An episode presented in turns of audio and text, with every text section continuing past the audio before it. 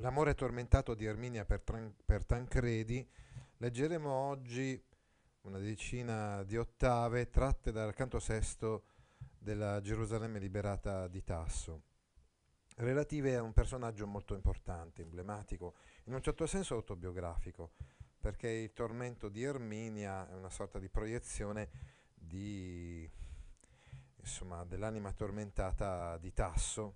Sappiamo infatti che nella Gerusalemme liberata um, Erminia e proprio anche Tancredi sono i due personaggi eh, che in un certo senso incarnano eh, l'anima tormentata di Tasso, un intellettuale in una fase di passaggio che mh, somatizza o interiorizza tutta una serie di tensioni, partito come abbiamo visto dalla Minta con una visione del mondo uh, ancora molto legata al Rinascimento, libera da qualsiasi tipo di um, sovrastruttura morale, eh, nel senso che lì appunto si esaltava il piacere nel, nella Minta, poi vediamo sempre di più con le altre opere, nella Gerusalemme liberata, invece esprimersi questa tensione eh, dovuta alla fase controriformistica, questa tensione interna si esprime con dei personaggi che a nostro parere sono personaggi piuttosto moderni, tant'è vero che addirittura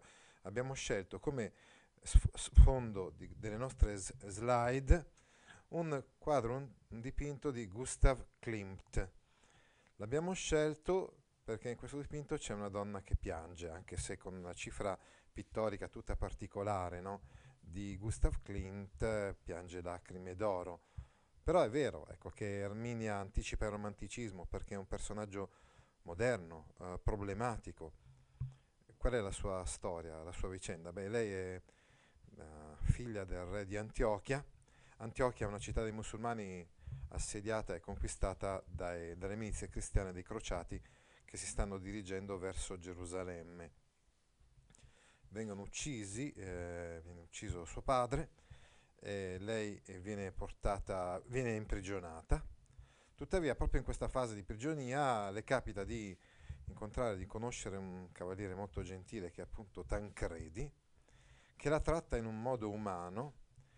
E lei equivoca questo, cioè pensa che, eh, o comunque lei comincia a innamorarsi di lui e pensa che anche lui possa innamorarsi di lei, invece lei è del tutto indifferente, cioè non presta minimamente attenzione ad Erminia, l'ha trattata bene perché effettivamente lui è un cavaliere, cioè un crociato mh, nobile e gentile, non perché provasse alcun tipo di sentimento nei suoi confronti.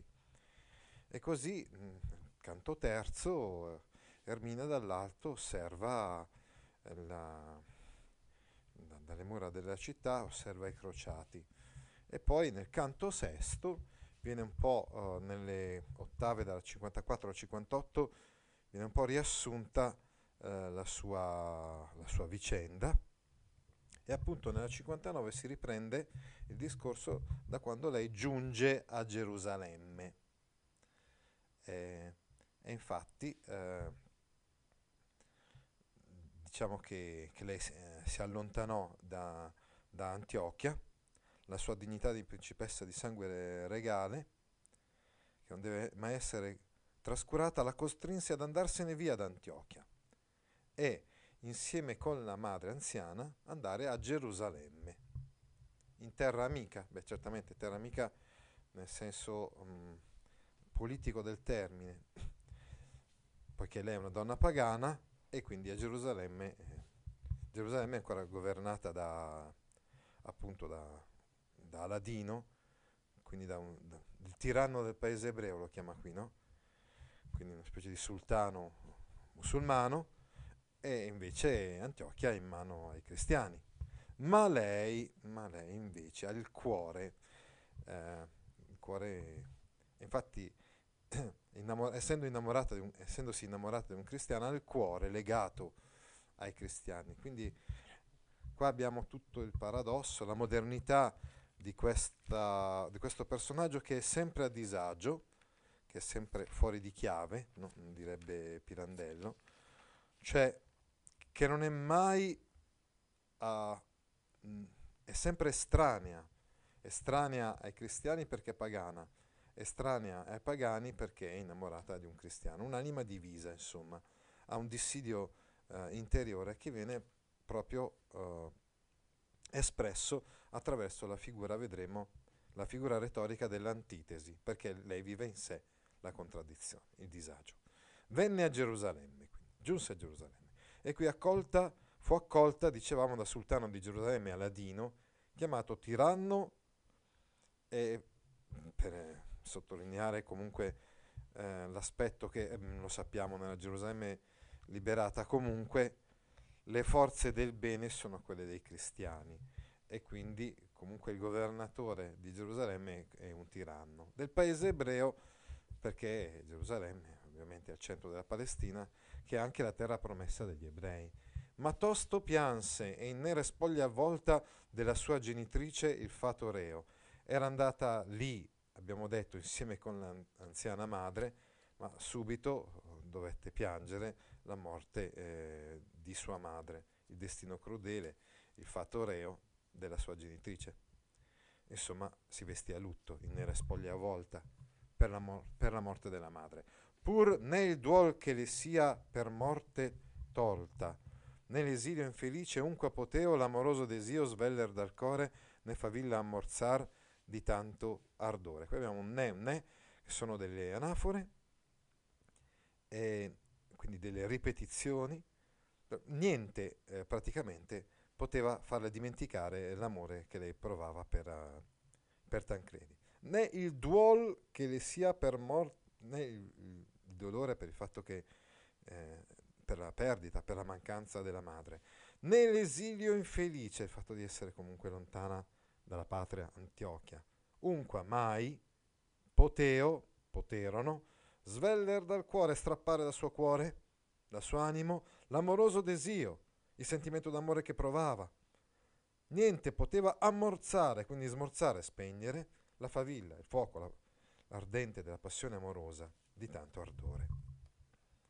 Ama ed arde la misera, e sì poco in tale stato che sperarle avanza, che nutrisce nel sen l'occulto fuoco, di memoria aveva più che di speranza. Lei ama la, questa donna tormentata, sofferente, questa povera donna, ama ed arde la misera. E sì poco in tale stato che sperarle avanza, e in tale stato poco da sperare le avanza. Cioè, le resta poco da sperare, no? Sì che tanto che nutrisce nel sello occulto, dal momento che, potremmo anche dire, nutre nel cuore questo occulto fuoco, questa fiamma amorosa che la tormenta. Di memoria via più che di speranza, un fuoco che eh, la, la nutre, più di memoria che di speranza, più di ricordi, cioè il ricordo di questo uomo affascinante che lei ha visto ad Antiochia, che non della speranza di poter essere corrisposta, perché come abbiamo spiegato, Tancredi assolutamente non corrisponde a questo amore. E quanto è chiuso in più secreto loco, tanto all'incendio suo maggior possanza. È proprio il fatto che questa passione amorosa deve essere racchiusa, non può essere tra l'altro neanche espressa a nessuno, perché nessuno, poi soprattutto nessuno di quelli che erano lì, musulmani, a Gerusalemme, poteva condividere la passione che lei stava provando. E proprio il fatto di chiudere questa passione la, la rende ancora più tormentosa.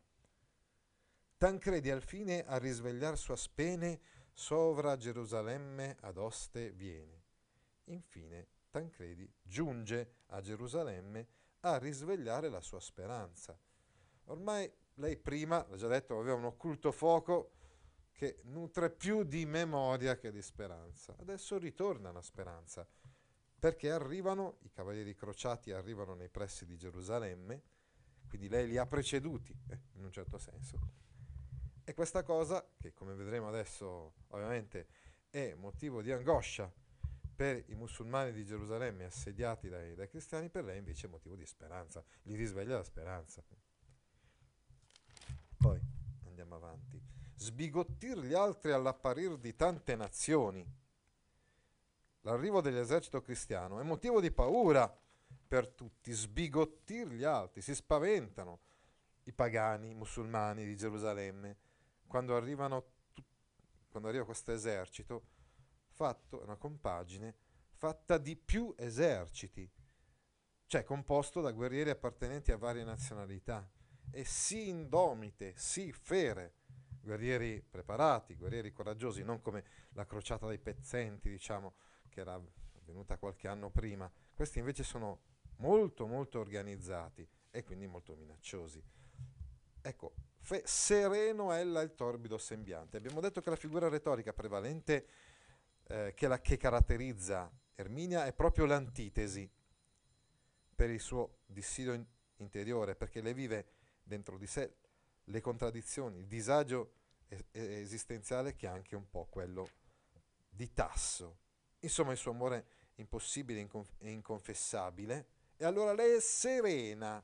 Quando arriva quest'oste, quindi l'esercito nemico, mentre gli altri sbigottir gli altri eh, si impauriscono, lei è serena. Fe sereno ella il torbido sembiante. Lei invece rassenerò il suo aspetto turbato, accigliato, generalmente tormentato, si rasserenò perché aveva un, ancora un filo di speranza. E lieta vagheggiò le squadre altere. E anzi desiderò, contemplò con, con desiderio le squadre altere, eh, quelle nazioni indomite e fere, no? Cioè l'esercito nemico, beh, lei lo contemplava con grande speranza. E con avidi sguardi il caro amante cercando Gia eh, cer- eh, eh, andava, eh, Gia, andò, Gio, con avidi sguardi, quindi con desiderio, con avidità, andò a cercare, insomma, cercò con lo sguardo il, se poteva individuare Tancredi in mezzo a quella folla di nemici fra quelle armate schiere.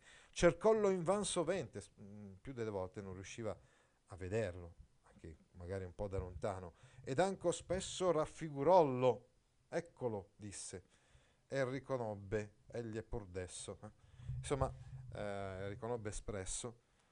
Abbiamo varie versioni eh, di, di questa ottava eh, di Tasso. Comunque, sta di fatto che lo cercò in vano e spesso disse anche eccolo e lo riconobbe ed è disse egli è pur desso. Nel palagio regal sublime sorge antica torre assai presso alle mura, quindi vuol dire in alto, nel palazzo, nella reggia insomma di Gerusalemme, di Gerusalemme sorge un'antica torre presso alle mura, vicino alle mura di Gerusalemme, dalla cui sommità tutta si scorge l'oste cristiana. Quindi dall'alto di questa torre si vede tutto quanto l'esercito cristiano. È il monte e la pianura, e anche le alture che circondano la città e le zone invece più pianeggianti. Quivi, da che il suo lume il sol ne porge, infinché poi la notte il mondo oscura s'asside. E lì, è proprio in, in questa torre, che corrisponde, se non erro, anche all'ospedale di Sant'Anna eh, di Gerusalemme, è lì che s'asside, cioè sta seduta addirittura dall'alba al tramonto, tutto quanto il giorno, no? Da che il suo lume il sol ne poggia dall'alba, infinché poi la notte il mondo oscura fino al tramonto. E gli occhi verso il campo gira, dirige i suoi occhi verso il campo, l'accampamento dei crociati, e coi pensieri suoi parla e sospira, può parlare solamente con se stessa e nessun altro può stare ad ascoltare i suoi tormenti o condividere i sentimenti che lei prova. Quinci vide la pugna, e il cor nel petto sentì tremarsi in quel punto sì forte che parea che dicesse il tuo diletto è quelli là che il rischio è della morte. Ecco, in precedenza aveva parlato di un duello che c'era fra Tancredi ed Argante e a questo eh, proprio uh, qui eh, diciamo si chiude l'escursus, la digressione che aveva fatto Tasso per spiegare un pochettino meglio chi era questo personaggio di Erminia, che proprio da lì, proprio dalla sublime antica torre, vide la pugna, cioè vide il, il combattimento, il duello fra Argante e Tancredi. E il cor nel petto sentì tremarsi in quel punto si forza, cioè sentì tremare il cuore, no, perché vedeva che insomma il suo amato, l'uomo che lei amava, era in pericolo di vita, che parea che dicesse il tuo diletto è quelli là che in rischio della morte, sembrava proprio che il cuore dicesse, parlasse a lei, eh, sottolineando, sottolineandole che il suo innamorato era proprio lui, che stava rischiando di morire. Così d'angoscia piena di sospetto mirò i successi della dubbia sorte. Così, piena eh, di angoscia, di paura, osservò tutti i dubbiosi avvenimenti del duello, perché certe volte prevaleva Tancredi e certe volte Argante. E sempre che la spada il pagan mosse, sentì nell'alma il fermo, il ferro, scusate, e le percosse. E non appena il pagan, quindi Argante, alzava la mano per colpire con la spada il suo nemico Tancredi, lei sentiva proprio nell'anima che quel ferro, quella spada, metonimia eh, per, eh, per spada, ferro, metonimia per spada, le trafiggesse il profondo del cuore. Ma poiché il vero intese, intese ancora che de l'aspra tenzon rinnovellarsi, quando sentì poi la notizia giusta eh, che la, eh, il duello doveva riprendere dopo sei giorni, insolito timor così l'accora che sente sangue suo di ghiaccio farsi, cioè prova una paura eh, insolita, e se, tanto che sente il, il, suo, il, suo, il suo sangue diventare di ghiaccio. È addolorata da questa notizia, cioè dalla minaccia che incombe sul suo amato, che mh, mm, sei giorni dopo avrebbe, si sarebbe scontrato un'altra volta con Tancredi. Talora là segrete lagrime, talora sono occulti da lei gemiti sparsi. Ecco, uh, talora quindi eh, certe volte piange segretamente e certe altre volte sono nascosti dei gemiti. Insomma, abbiamo già detto, lei deve, non può eh, rivelare i suoi sentimenti a nessuno e questo amplifica, moltiplica ancora di più il suo tormento. Pallida, esangue, sbigottita in atto, lo spavento e il dolore v'avea ritratto. Lei, così pallida, impallidita, impaurita dal, dal rischio di morte eh, del suo amato, aveva ritratto, aveva raffigurato, insomma, nel suo atteggiamento, in atto, lo spavento e il dolore.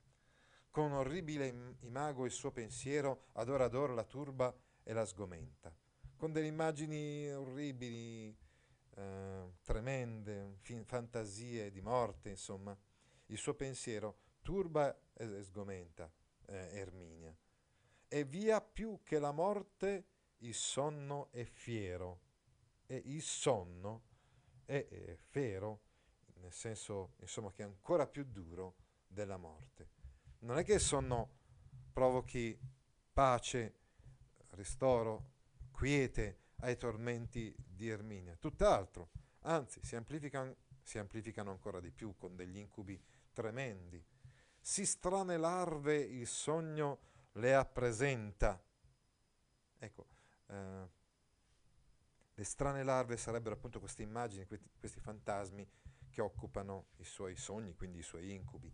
Parole vedere l'amato cavaliero lacero e sanguinoso, le sembra di vedere Tancredi, eh, ferito e insanguinato, e par che senta che gli Aita le chieda, le sembra di sentire no? nel sonno, che, che, lui chiede aiuto. E desta intanto si trova agli occhi il sen molle di pianto. E una volta svegliatasi, lei si trova tutta bagnata di lacrime, no? gli occhi e il petto. Né sol la tema di futuro danno con sollecito moto il, il cor le scote, non è solamente la paura di un danno futuro, quello che sarebbe avvenuto, abbiamo detto, sei giorni dopo, quando sarebbe ripreso il duello fra Argante e Tancredi, con sollecito modo. E quindi in modo molto violento, no? affannoso, la, uh, l'angoscia, ma delle piaghe che egli aveva l'affanno e cagion che quietar l'alma non puote, nel senso che comunque nella prima parte del duello, Tancredi era stato ferito. E allora lei continua a pensare a questo.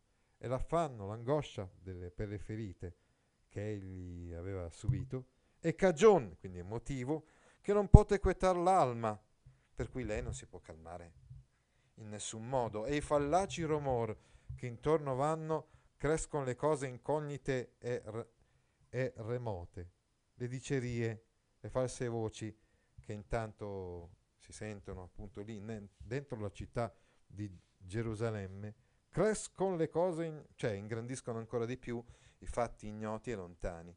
Sicché l'avvisa che vicino a morte giaccia oppresso languendo il pensier forte.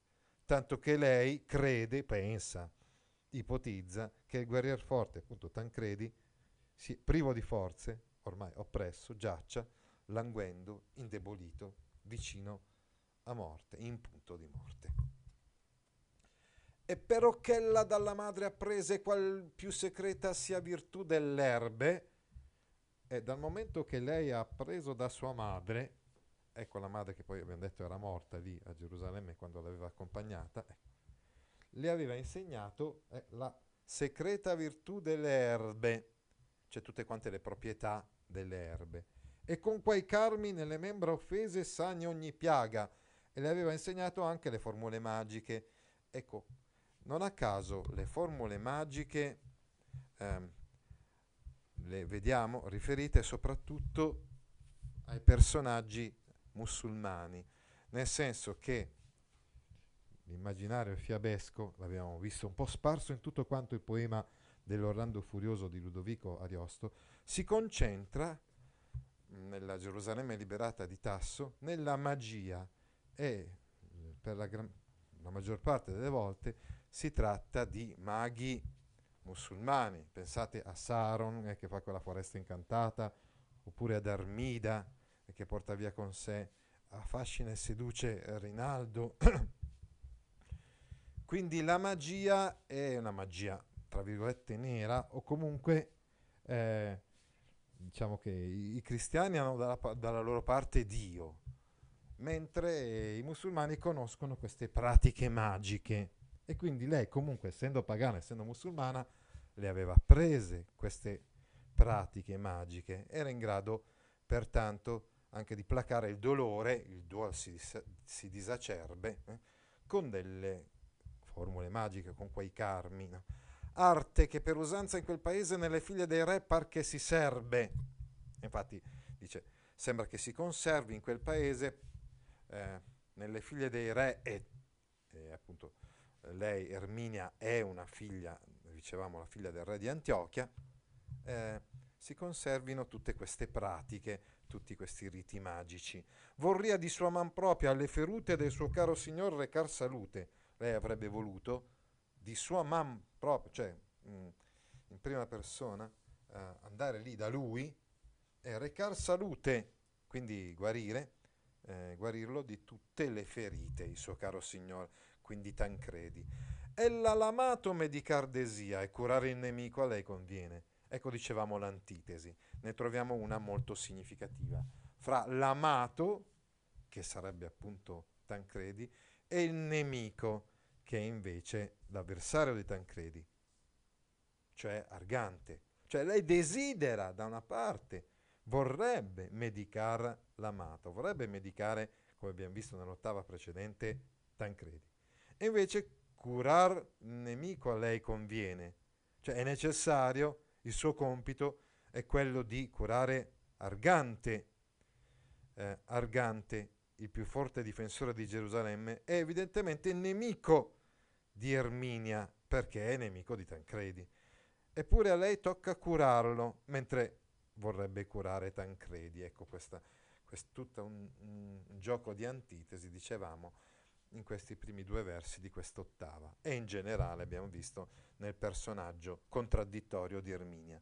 Pensa talor d'erba nocente e ria succo spargere in lui che l'avvelene. A questo punto lei pensa, mh, mm, progetta, insomma, di spargere in lui, su, cioè di, di dargli un succo d'erba nocente, insomma, un succo velenoso, che possa nuocergli e che possa uh, fargli male, magari anche mor- farlo morire, uh, avvelenare, quindi uh, argante. Ma schiva poi la man vergine pia, ecco, lei comunque è una, una donna pietosa, pia, ecco, pia, abbiamo visto nel nostro tasso che riprende, mh, mm, ricordate il Pio Buglione, riprende tantissimo l'Eneide di Virgilio, tutti questi personaggi evidentemente non possono, magari possono per un attimo concepire o progettare qualcosa di maligno nei confronti degli altri uomini, ma in fondo, in fondo, appunto, sono caratterizzati dalla pietas. E quindi mai poi mai Erminia avrebbe potuto davvero avvelenare Argante. E quindi schiva poi la man vergin e pia trattare l'artim eh, maligne, quindi eh, la mano vergine pia di, di Erminia si rifiuta no? di, di utilizzare davvero queste arti magiche, malvagie e nocive, e se ne astiene. Brama ella almen che in uso tal sia vota di sua virtude ogni erba ed ogni nota. Dal momento che lei è costretta comunque a medicare Argante, almeno desidera che ogni sua erba, quindi la proprietà delle erbe eh, mediche, in realtà sia vota di sua virtute, sia priva insomma del suo potere e inefficace, almeno che non faccia, eh, visto che non può fare del male ad Argante, almeno che non gli faccia del bene, perché è chiaro che se Argante ritorna forte e potente, può davvero uccidere Tancredi nell'imminente duello. La storia va avanti così, con, uh, con lei che decide eh, appunto di abbandonare eh, la città di Gerusalemme e di andare a cercare Tancredi, tra l'altro um, si veste con le armi di Clorinda, quindi Tancredi quando la vede da lontano Sembra, sem- gli sembra di vedere Clorinda, perché Tancredi ama Clorinda, mentre Erminia ama, ama Tancredi. Tancredi invece è innamorato di una guerriera musulmana, appunto Clorinda, che tra l'altro è anche amica, senz'altro, di, di Erminia. Per cui lei si veste da Clorinda, è tutto un gioco, diciamo, di equivoci e di amori che non riescono mai a giungere al loro compimento, tant'è vero che, come già sappiamo, Tancredi ucciderà eh, Clorinda. E comunque lei eh, a un certo punto, eh, lo si vede all'inizio del settimo capitolo, eh, costretta anche a scappare perché non può stare comunque neanche lì nell'accampamento cristiano dove, eh, essendo lei musulmana, è, è nemica insomma da, da inseguire, scappa, scappa e arriva presso i pastori. È famoso infatti l'episodio di Erminia fra i pastori all'inizio del, del settimo canto della Gerusalemme liberata. Um, si, infatti si rifugia in una casa di pastori dove trova riposo per il corpo e per l'anima, una specie di eh, bellissimo episodio, eh, diciamo, edenico, quasi questo posto incontaminato, questa zona qui vicino eh, dove si trova questa cava- casa dei pastori, no? è una sorta anche di eh, riproposizione, se vogliamo, di quell'età dell'oro, quella età primigenia dell'uomo, o comunque di, una, di un luogo incontaminato, ma trova riposo solamente per poco, per poco tempo. E per tantissimi canti poi non si parla assolutamente eh, di Erminia, poi Erminia ri- riappare nel canto diciannovesimo, nel campo degli egiziani che guidati da Emireno stanno arrivando a Gerusalemme per dare aiuto ad Aladino. Nel campo egizio c'è però anche Vafrino, che è lo scudiero di Tancredi e che lei ha conosciuto quando era stata prigioniera ad Antiochia di eh, Tancredi. Uh, Vafrino, uh, cioè lei vede Vafrino, Vafrino vede lei, Vafrino che sta facendo praticamente la spia nel campo degli egizi, uh, ha paura che lei voglia, voglia svelare la sua eh, identità, ma in realtà lei, anzi, trova la possibilità, un appiglio, no? Per magari poter rivedere il suo padrone, Tancredi, no? e quindi va da lei, lo tranquillizza, cioè tranquillizza uh, Vafrino, e gli rivela che stanno tramando un piano per uccidere a tradimento Goffredo.